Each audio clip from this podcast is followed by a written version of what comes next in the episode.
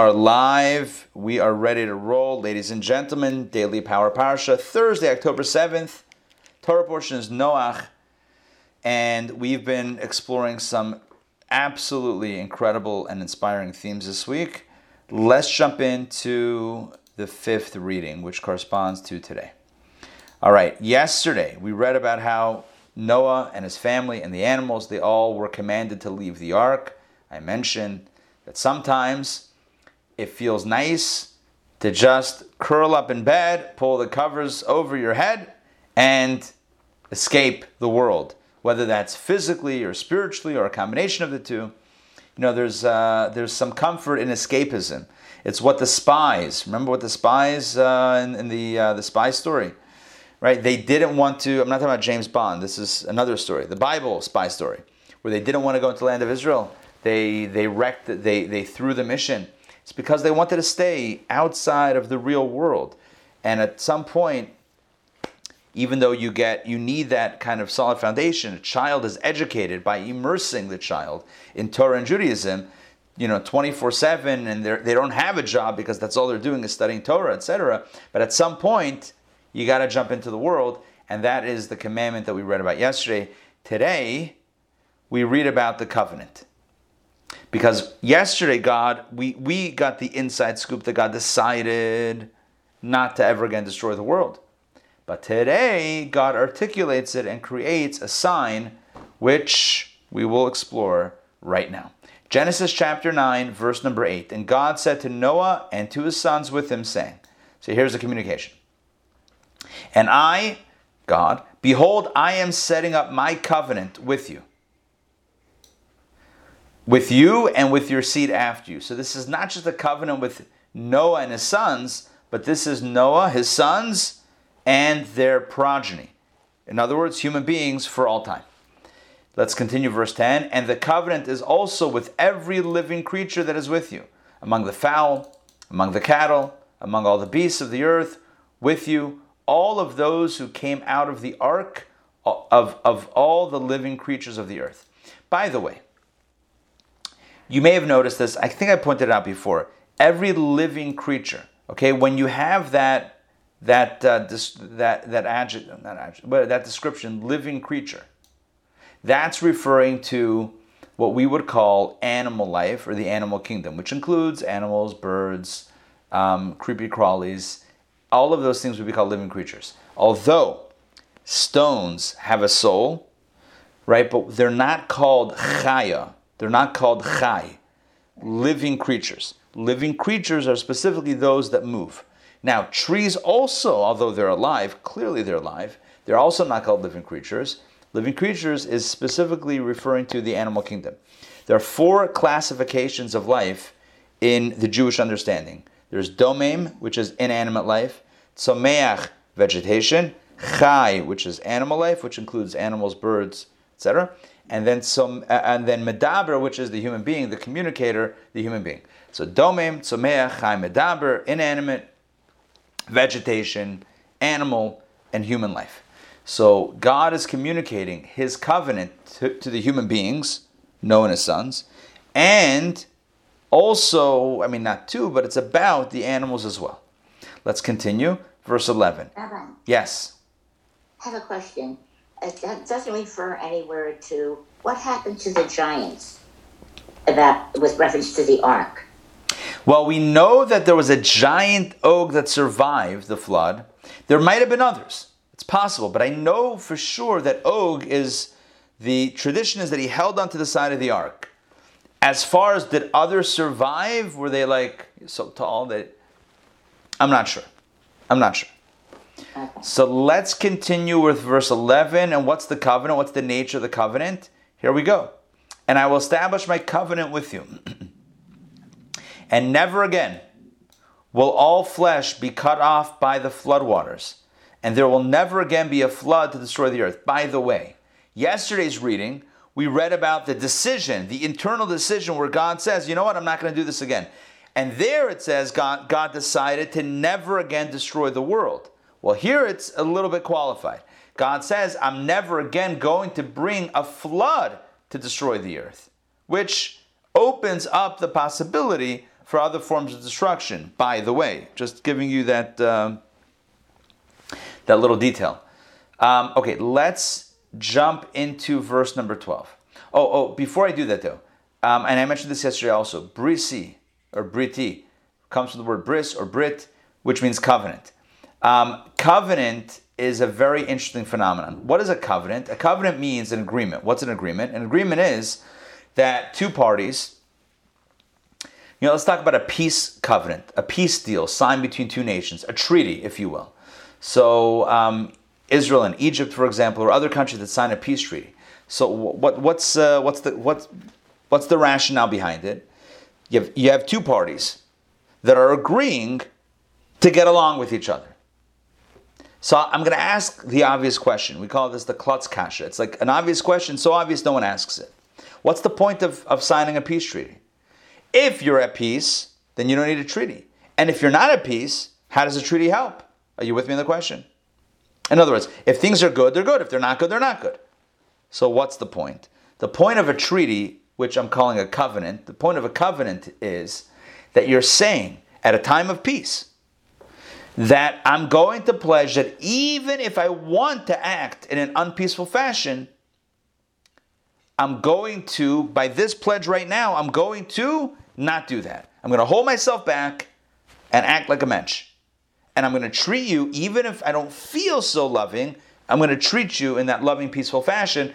This is the nature of a, of a, of a covenant or a treaty between two nations. It's we're getting along, we're promising and pledging to continue to get along even when we don't want to get along. We'll still we'll revert back to this idea. This is why commitment essentially it's a commitment. This is why commitment is so important. Commitment is not important when you're excited about something, then you don't need the commitment. Are you with me on that? For example, marriage, right? And and I've done courses on marriage before. We had a July course, The Art of Marriage, some years back many different angles to explore. But one thing vis-a-vis commitment, why why the need for marriage in the first place? Why the need for that type of commitment? Well, there's a spiritual um, um, um, angle on this, but the practical angle is, ideally, the commitment of marriage is that even when things are complicated, right? When things are not as they were originally, perhaps things are a little bit more complicated will fall back on that commitment and and work through it. Again, obviously, sometimes it can't be worked through, but but ideally, that's the that's the notion of the commitment. So, in a relationship, a covenant would be saying, "We're in a good place now. I'm pledging to to to to be committed, even when you know I'm not feeling you know not feeling that connection." This is our relationship with God.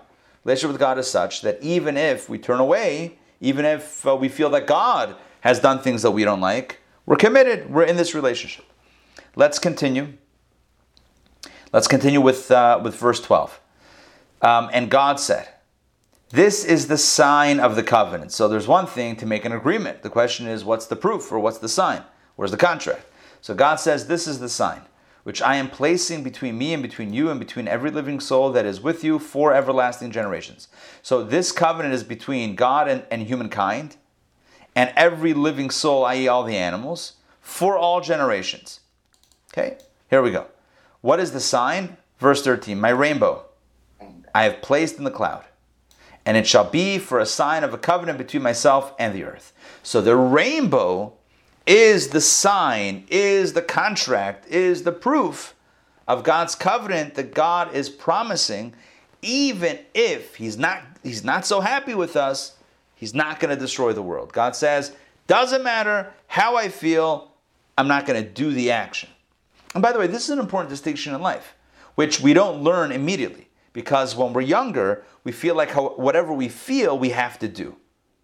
Our, our, our emotions we consider them very important when we're younger. Hopefully, as we mature, we realize that not everything that feels good is good, not everything that doesn't feel good is not good, right? Just because I don't like it doesn't mean it's not necessary. Just because I want to doesn't mean that that's kosher, right? So we, we can hopefully, at, at some point in life, distinguish between feelings and behavior. And so the same thing is here. If, even if I don't feel the love, I'm going to behave in a manner that is true to that love. And ultimately, the more I behave in that manner, the more the love will get re inspired. That's the way it works. That's the way it works. Okay, let's continue with verse 14. Actually, before that, I'm going to drop a note for myself to come back to. We're going to explore the Kabbalah the rainbow today in a moment. Why is it the rainbow specifically is the sign of this covenant? God could have done anything. I mean, the lightning bolt. Um, who knows? I mean, wh- why specifically the rainbow as a sign? I guess lightning bolt is a bit destructive potentially, but why is rainbow associated with this covenant? We're going to get into that momentarily. Let's continue though, verse 14. And it shall come to pass when I cause clouds to come upon the earth that the rainbow will appear in the cloud. Right? Of course, we know that, that rainbows are produced of the, the, the combination of sunlight and water, droplets in the air essentially. Right? So when the water droplets that are in the air are refracting the, the, the sunlight, so that creates the dazzling display of the rainbow. Let's continue. And I, I, and I will remember my covenant, God says. In other words, when, when the clouds come and the rainbow appears, I will remember my covenant. I mean, maybe you can say, you know what? It's like after a storm, when the air is thick with water and the sun begins to come out, that's when it rains. So maybe this is post flood, you know, after the storm of the flood, God says there's hope for humanity and I'm not going to do this again. So that's kind of like the light at the end of that rainy tunnel, so to speak. So maybe it's symbolic of the rainbow on that level. I'm still going to get into the Kabbalah of it, don't worry. But that's just the thought that came to mind. Maybe there's uh, another, maybe simpler symbolism right there. So God says, I will remember my covenant, which is between me and between you and between all living creature among all flesh, and the water will no longer become a flood to destroy all, all flesh. Water will instead refract sunlight and produce a rainbow. It's no longer going to be used to destroy all flesh. The storm will subside, the sun will come out, the rainbow will shine, no more floods. That seems like a very basic theme, the way I understand it. Verse 16, and the rainbow shall be in the cloud. Still the rainbow. My gosh, all these verses about rainbows. And the rainbow shall be in the cloud, and I will see it, God says. I will see it. To remember the everlasting covenant between God and between every living creature among all flesh, which is on the earth. It's almost like God is saying, you know, when I need to remind myself of this covenant because things are getting a little, uh, you know, a little complicated, I'm going to look at the rainbow and say, all right, I promised. Okay, let, let me get through this. Right? Obviously, we're not trying to attribute too much anthropomorphism to God, but nonetheless, this is kind of the, um, the energy, energy that's being evoked here. Let's continue verse 17. And God said to Noach, this is, this is the sign of the covenant that I have set up between myself and between all flesh that is on the earth. And what is the sign? The sign of the rainbow. So now it's time to do two things. Number one, we're going to welcome Mark. And number two, let's welcome Mark. And number two, hey Mark, good to see you. Ah, Mark is uh, is on is rolling, rolling with uh, DPP. Um, so let's go back to the Kabbalah. That's a good name for class. Say it again. That's a good name for a class. You want to hear a better name? You guys ready for this name? No, You- no, listen, Mark, you'll love this. My name is Rabbi. You got. Oh, hold on, hold on. I'm telling you. One second. Let me stop sharing for a second. I want to see everybody nice and big. You guys will love this name. Imagine the concept. We go walking or jogging on the Beltline, and everyone listens to the same recording, the same class. So we're we're um, we're exercising and studying Torah at the same time on the Beltline. We start from Chabad. We meet afterwards. We schmooze about it, and it's called. You ready for this? Running commentary. I'm telling you, guys, come on. Running commentary, it's gold. It's golden. Running commentary, it's brilliant. You get an MP3 or you get an audio recording, 10, 15, 20 minutes, depending on, on how long you want to do this. You hit, everyone starts off, you hit play, everyone goes at their own pace, gathers back at Chabad for some l'chaims or whatever, or beverage, and uh, that's it. But what about the jokes? Then hot yoga. No, jokes are pre-included in the recording, of course. Yeah. What do you think? It's going to be a dry recording? Chapter 1. Noah stepped onto the ark. And then, I mean, come on. It's we don't do that's not how we roll here. Okay. Running commentary. I feel like even it's it's like the, very COVID friendly even. All right, we'll have to do this. What happened to Mark? That's it. We moved away from the car the car theme and he's done. All right, back to our story. I want to share with you the Kabbalah of the rainbow. This is an insight that the mystics all right, Mark is back. This is an insight that the mystics share. And it's also elaborated on by the Lubavitcher Rebbe. So here it goes. Rain is symbolic of our efforts. Let me explain. The way the rain cycle works is that first, the water that's on earth evaporates. Right? The way it works is water, the first thing is the water evaporates. The sun heats the oceans and the lakes and the rivers, the water evaporates. And then the water gathers in the sky. It creates um, condensation, right? Enough condensation ultimately leads to precipitation. So these are the three shins, if you will evaporation, condensation, and Precipitation. There you go. Say perspiration, but that's the wrong thing. Precipitation, right? It rains. Fine. So those are the three the three steps. Which means that what comes down is a product of what went up. You with me? Right? The rain that comes down is the is the condensation, the precipitation from the, what evaporated up. So what goes up comes down, which is why it's important that we take care of the planet so that we don't pollute the waters, so that we don't have toxic rain that comes down on us, because what we put up comes down. Now, this, the Kabbalists love this concept. I mean, we learned this in social studies and what or whatever science, whatever the class was called, as kids, second, third, fourth grade. Whenever you learn this stuff, we water table and all that stuff. I remember even the images, the the probably the mimeographs. Remember they used to run off those things with the purple paper and whatnot. Okay, I'm dating myself. So here's the deal.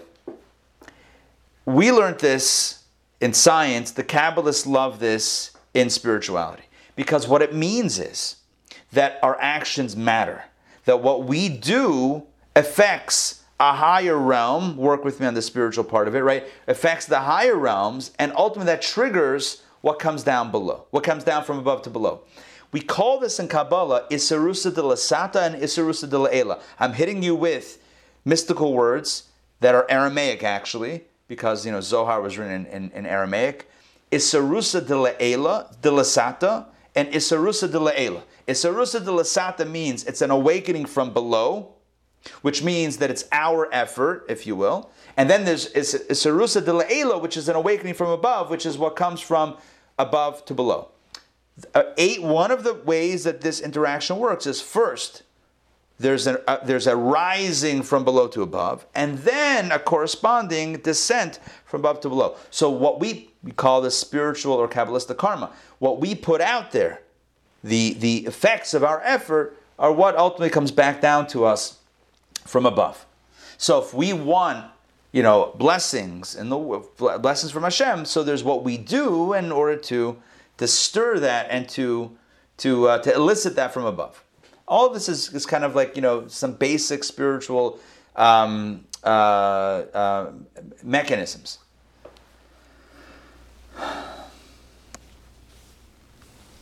So if we put out negativity, then that's what there is for, available for us in the in the universe.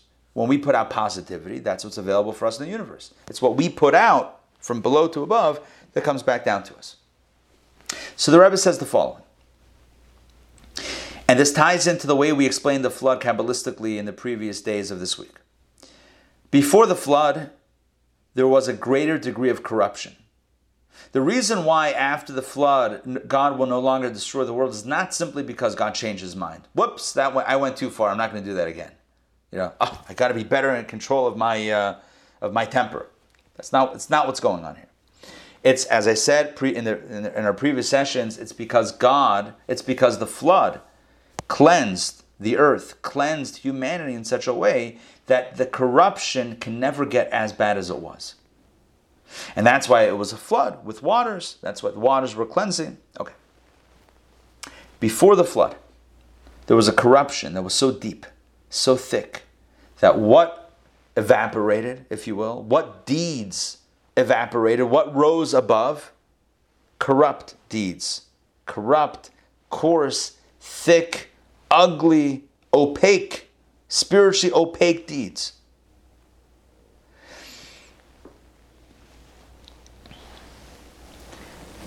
How is a rainbow formed?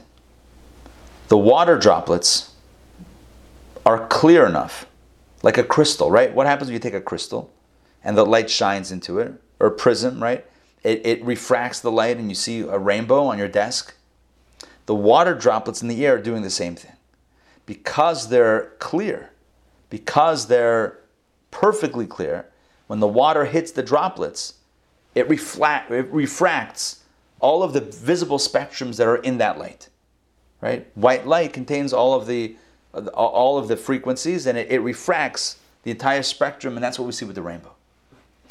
But that provides, or that's dependent on, the, the fact that the water is clear to refract the light.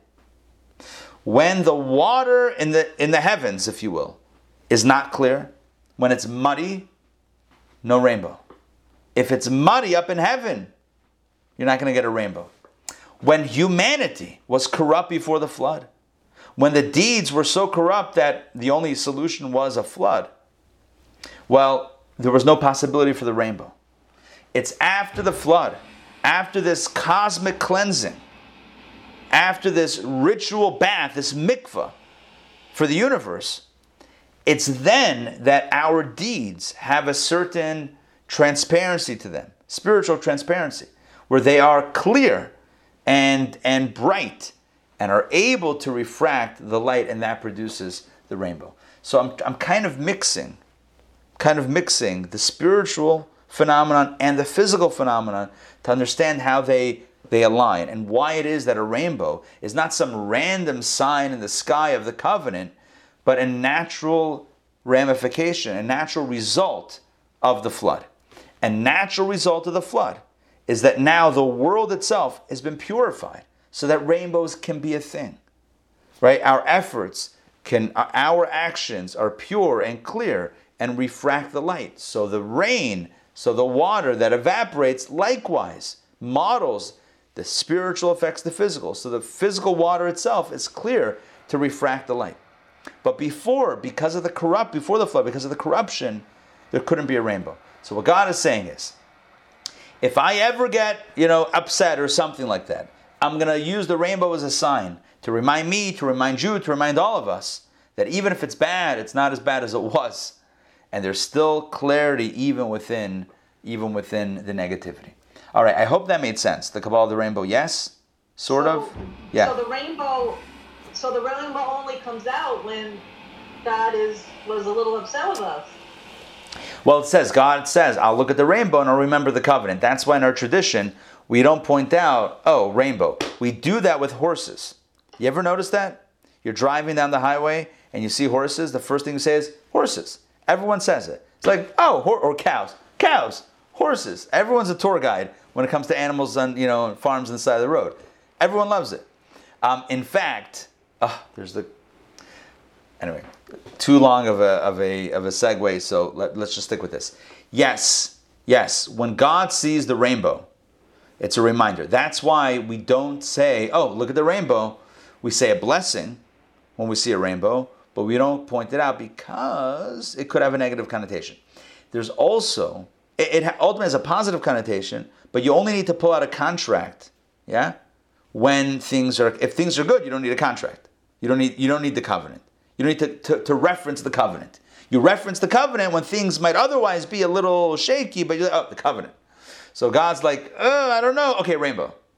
But that's not a good sign. I mean, it's a good sign that things are going to stay okay, but it's not good that God needs to be reminded about the rainbow, which is why the Talmud says that in the lifetime of Rabbi Shimon Bar Yochai, the author of Zohar, the author of the primary work of Kabbalah, and a great scholar, there wasn't a, a rainbow didn't appear in the, in, in the in the sky.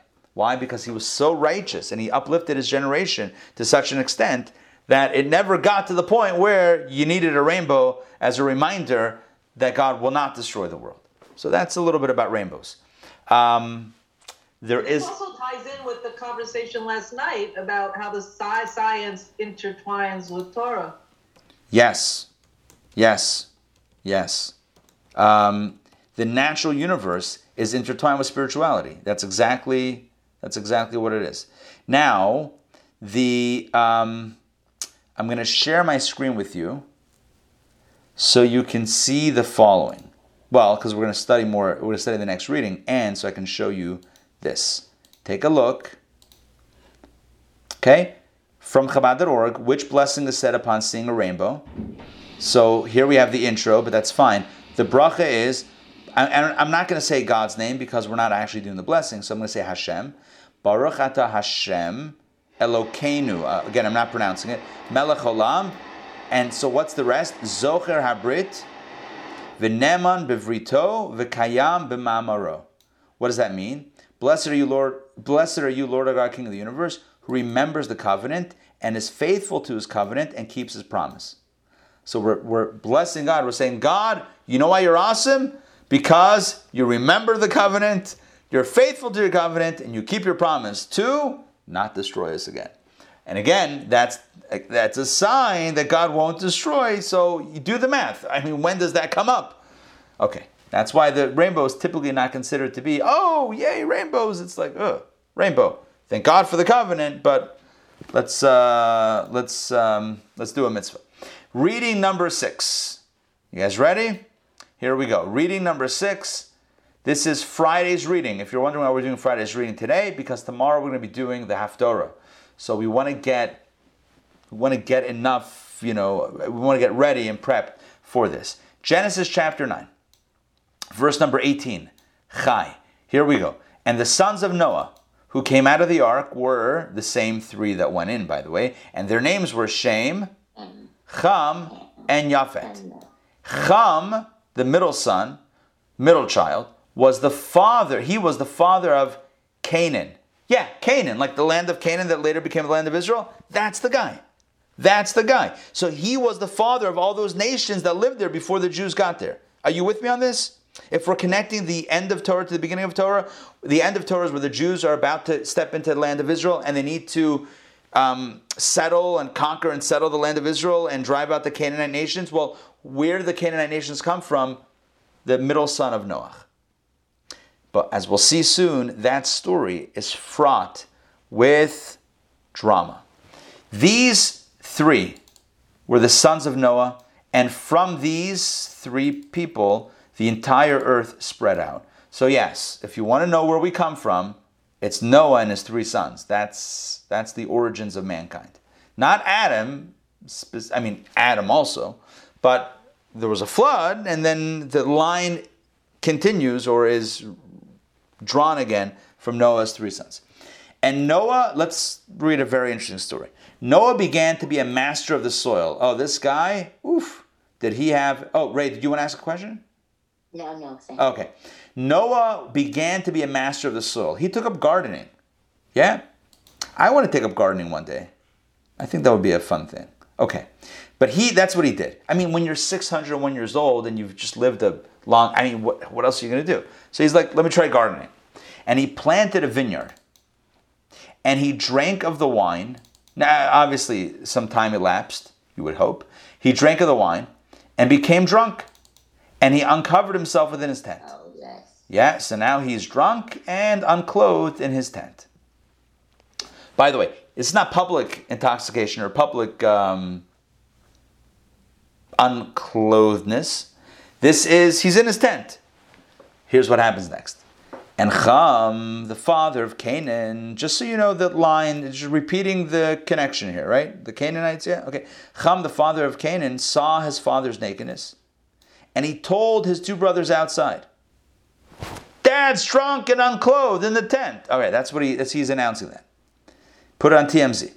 And Shem and Yafet, the other brothers, took the garment and they placed it on both of their shoulders and they walked backwards and they covered their father's nakedness.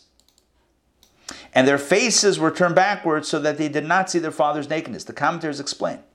They not only walked in backwards, but even when it came time to put the cover, the clothing on their father, they didn't turn around and do it. They did it without looking. They did it without looking to protect the dignity of their father. Well, here's the deal two out of the three brothers respect the dignity or protect the dignity of their father. The middle son, the middle brother, Chum, he sees it, points it out, makes a big deal about it, doesn't take action. In addition to this, according to our, according to our sages, according to our tradition, Cham assaulted, physically assaulted his father in his drunken and unclothed state. What was the nature of the of the assault? Pretty bad, pretty bad. Okay, and and well, I don't know. I don't know if we have to get into the details, but it was it was it was an assault um, of a deviant nature. This is um, this is what happened with Cham. Again, if you read the verses, it's just that he pointed out that his father was naked. When you go a little deeper into the story, it's a little bit more than just that. The brothers cover their father. 24. And Noah awoke from his wine, and he knew what his small son had done to him. That phrase, done to him, is what clues our sages into the fact that something was done to him, other than Cham saying, oh, hey, dad's naked in the tent, right? The fact that, that, that it says something was, he woke up and he realized what his son had done to him means that's, that Cham had done something to him. And he said, and by the way, he's, they, he's called here the small son, even though he was the middle son.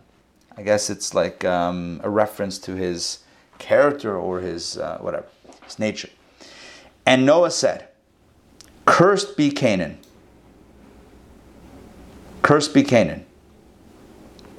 Canaan being the, the, the nation or the offspring of Ham. Cursed be Canaan. He shall be a slave among slaves to his brethren. That's a pretty harsh curse from a dad to his son. Right? Cursed be Canaan, a slave among slaves. Not only a slave, but like the slave of slaves.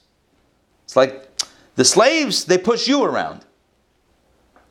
And he said, Blessed be the Lord, the God of Shem, and may Canaan be a slave to them. So basically, Noah blesses the Lord, God of Shem, his oldest son, and may Canaan be a slave to them, to the progeny of Shem. Now, just, just to clarify, from Cham comes Canaan, and those are the nations, the seven nations that existed in, in, in Israel before it was Israel. And who came from Shem? The Shemites, aka the Semites, aka the Jewish people, amongst others also. But Abraham comes from the progeny of Shem, just so you know just so you know the, the family ties over here. So essentially, the whole Abrahamic uh, dynasty, Abraham and, and his progeny, are coming from Shem, and the other nations are coming from Canaan. Let's continue, verse 27. A blessing to the other brother who also didn't participate in uh, the assault and whatever, rather in the cover up. I mean, cover up in a good way in this case. 27, may God expand Yafet, and may he dwell in the tents of Shem. Oh, look at that. So he's not on the level of Shem, but he'll, he'll be part of that whole thing. And may Canaan be a slave to them as well. Okay. Pretty, pretty um, dramatic story.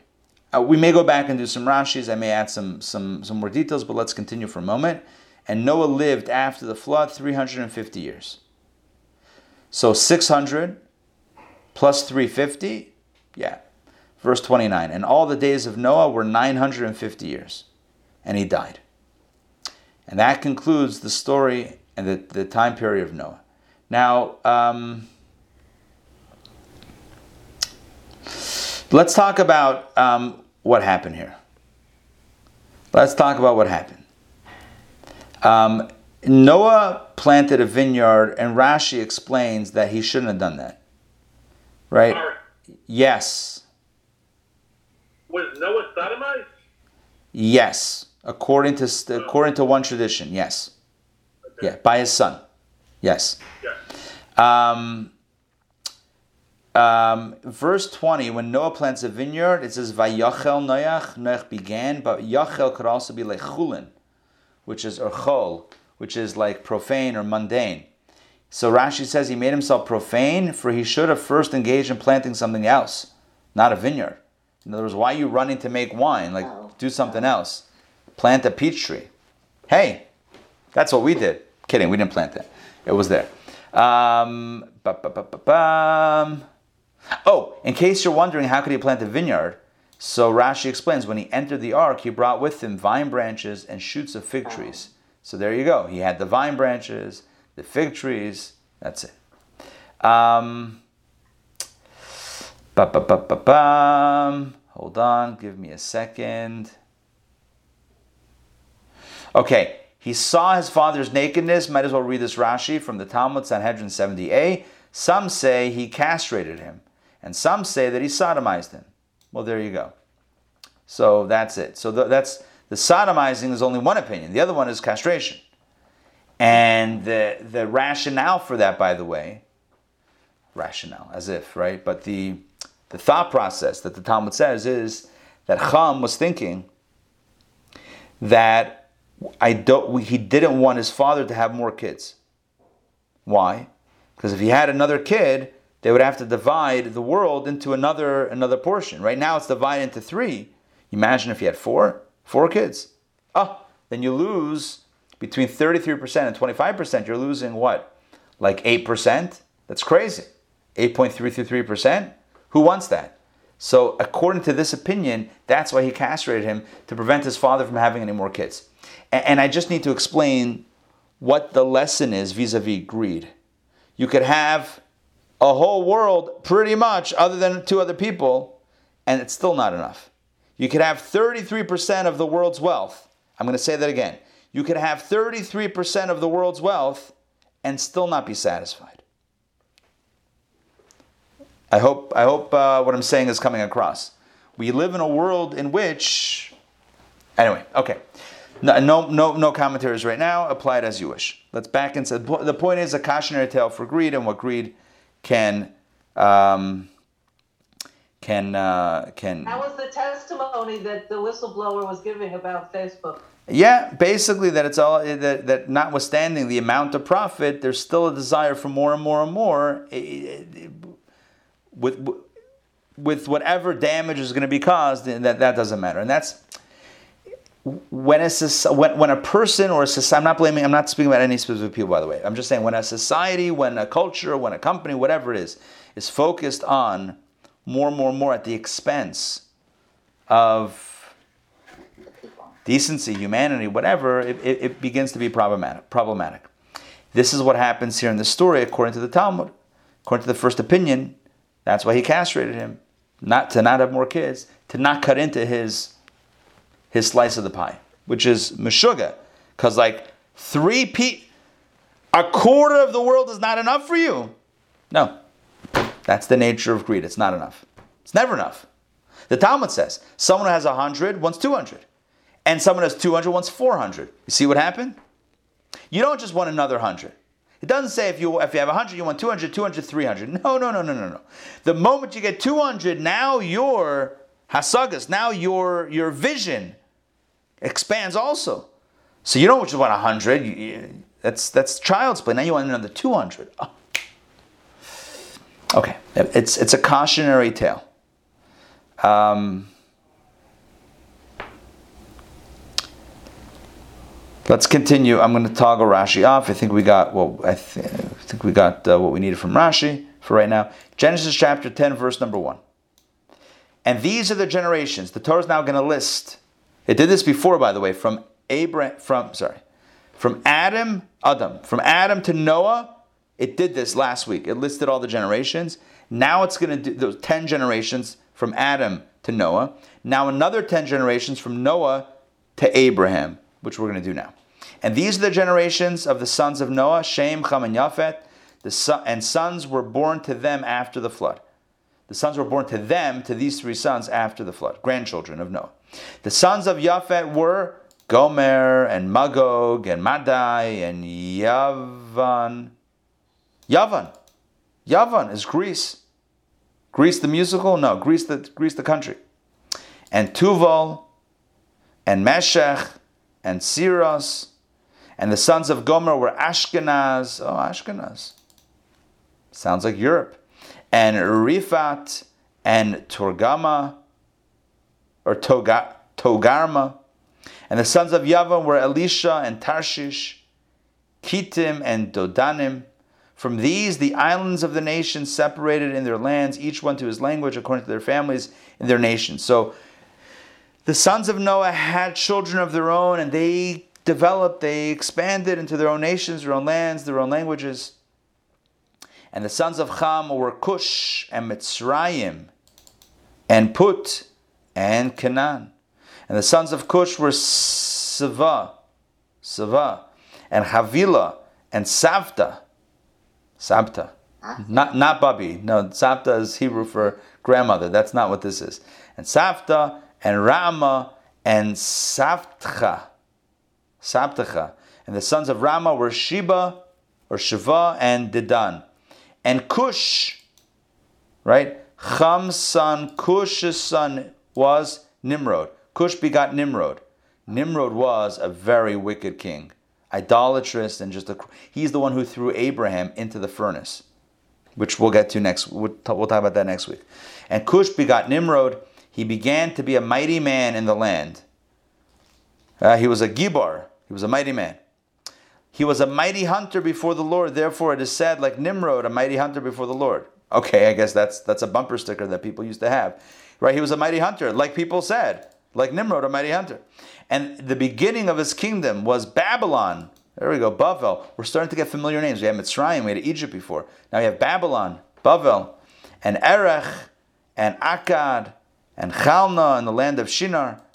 From that land emerged Ashur, Ashur, and he built Nineveh. Nineveh, remember this the story of Jonah and the whale in Nineveh? That's where he was supposed to go and uh, give the prophecy. He built Nineveh and Rehovot, Ir, and Kalach. I don't think this is Rehovot in Israel. I think it's a different one. And Resen, between Nineveh and between Kala, that is the great city. There you go. And Mitzrayim, Mitzrayim, the child, Mitzrayim means Egypt. Uh, that's what we call it in Hebrew. But Mitzrayim, the person, begot the Ludim and the Ananim and the Lahabim and the Naftuchim and the Pasrusim and the Kasluchim. This is honestly, I'm channeling some Dr. Seuss here. It feel, it just feels like I'm not not dissing the Bible or the names. I'm just saying the rhythm is getting me into that. I'm just picturing just whimsical. I'm, just me doesn't have to be you, but now it's you also. So I want to do this again because I'm, I'm enjoying this. Mitzrayim begot the Ludim. I love how it's the Ludim. It's not Ludim, a person. It's like the Ludim and the Ananim and Anamim and the Lahabim and the Naftuchim and the Pasusim and the Kasluchim. All from who? From whom the Philistines emerged. Aha! Where the Plishtim, the Philistines? Palestinians? I don't know. Philistines. Where did they emerge? From these peoples, right? All from this uh, from this line. And the Kaftorim. Don't forget about those guys. And Canaan begot Zidon, his firstborn, and Ches, Chet. And the Jebusites and the Amorites and the Girgashites. Oh, we've heard of those guys. And the Chivites and the Arkites and the Sinites and the Arvadites and the Zemarites and the Hamathites.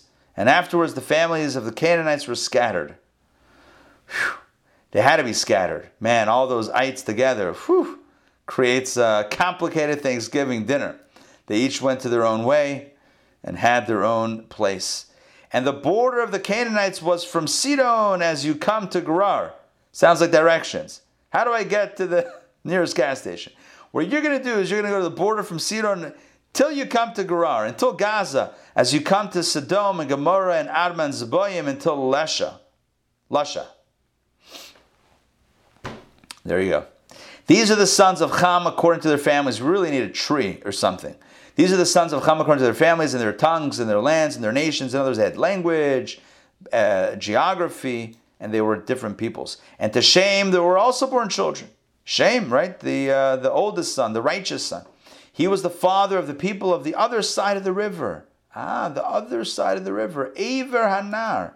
the Aver, the Ivri, the Hebrews, the other side, the brother of Yaf of Yefet, the elder. The sons of Shem were Elam, or Elam, sorry, and Ashur, and uh, Arpachshad, and Lud, and Aram. The sons of Aram were Uz, or Utz, and Chul, and Geter, and Mash. Not Mash, that was the show. 24. And Arpachshad begot Shalach, and Shelach begot Aver. That's very important. Aver is a grandson of Shem. Shem was the son of Noah. Noah's oldest son, Shem, was a righteous man. His grandson was Aver, and together they formed a dynamic duo and opened up, drumroll please, the very first yeshiva. According to our tradition, Shem and Aver, I'm calling him Aver even though here it's Eber, because his name in Hebrew is Aver, and that's what I'm going with. Shem and Aver opened up a yeshiva that Abraham studied at after he discovered monotheism. Legit. There was a yeshiva of monotheistic studies. It was on the down low. Abraham is the first Jew, not because he's the first to believe in God, but because he was the first to share that with others and to work actively to brighten the world and make the world a brighter place. These others, they were righteous and they studied, but I just want to point out Aber and of course Shem. Right? So just so you know, Shem's son, Arpachshad, right? Shem had a bunch of sons. One was Arpachshad. Arpachshad's son was Aver. So Aver was the grandson of Shem. And to Aver were born two sons. One was named Peleg, because in his days the earth was divided, and the name of his brother was Yaktan. And Yaktan begot Almodad and Shelaf and Hazam, ho, ho, ho, Chatzar Maves, easier in the Hebrew for me, and Yorach, and Hadoram, and Uzal, and Dikla, and Oval, not the shape, the person, and Avimal, and Shiva, verse 29, and Ophir, and Chavila, and Yovav, all these were the sons of Yaktan. And their settlement was from Mesha, as you come to Safar, the mountain of the east. These are the sons of Shem according to their families, according to their tongues, and the lands according to their nations. These are the families of the sons of Noah according to their generations and their nations, and from these the nations were separated on the earth after the flood, which is the perfect segue or teaser for tomorrow when we read about the story of the tower and the dynamic separation of peoples. All of that coming up tomorrow. Yeah. Rabbi, is this referring to the 70 nations? Yes. Yes. Yes. This is what precipitates, this is where the 70 nations come from. In fact, if you counted up all these nations, let me see if I have a chart here, a little handy dandy chart. Um, give me a moment. No, not here. Hold on.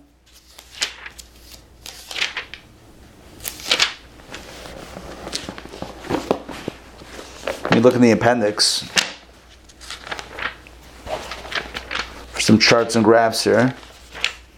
Hold on.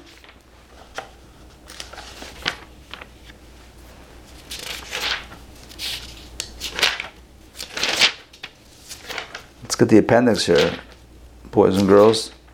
Nope. We have here the animal. Let me look at the index if, if it's even here. I know that in some Chumashim they, they list all 70 nations, and I thought they might have done it here. I'll be honest, I thought it was here. Um,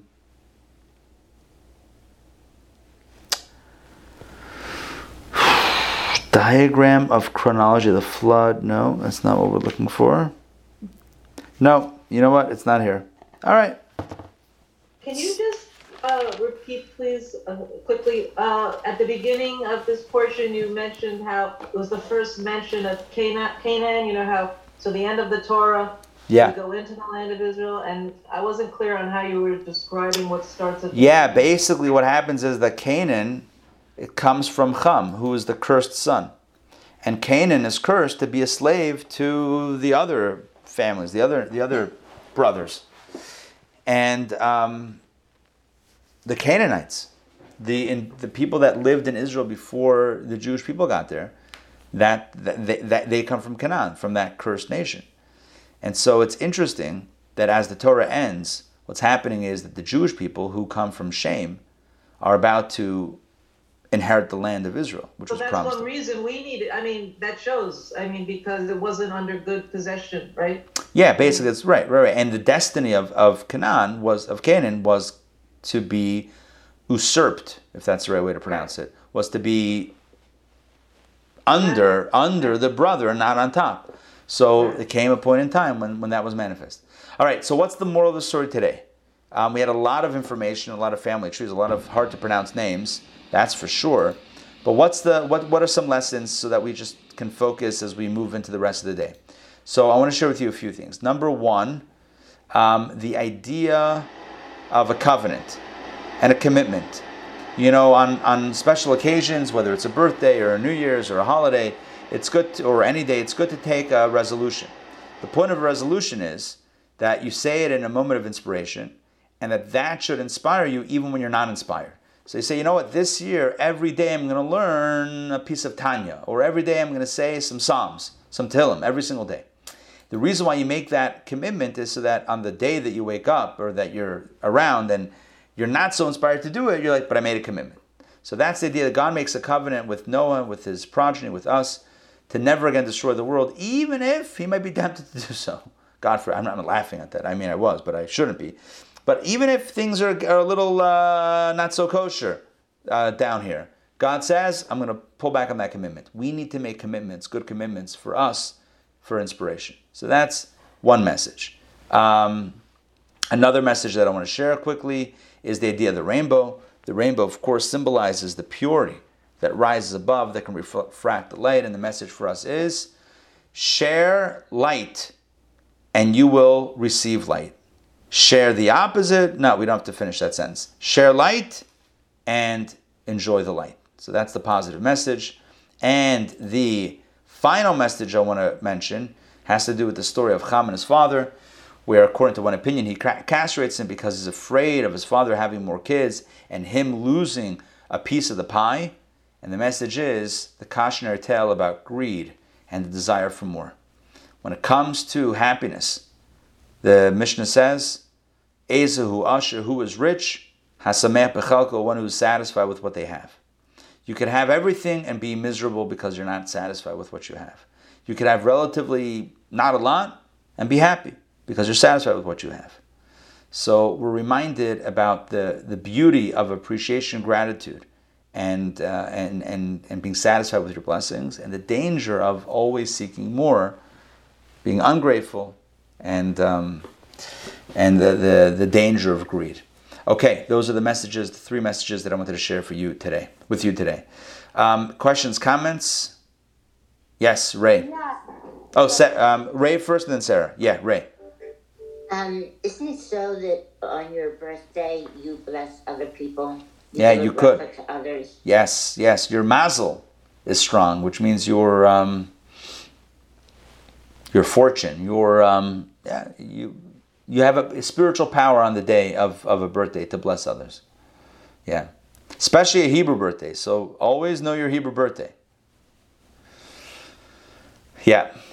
If you don't know it, go to just Google Chabad um, Hebrew date converter, and you'll just plug it in, and you'll get your, your Hebrew date, and then write it down somewhere, like on the fridge, and remind yourself, or you can let me know, and then we'll remind each other, something like that.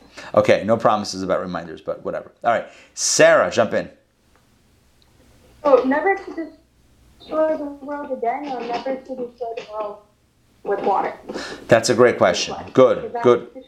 Yeah, and I and I, I kind of mentioned it and didn't didn't like elaborate on it.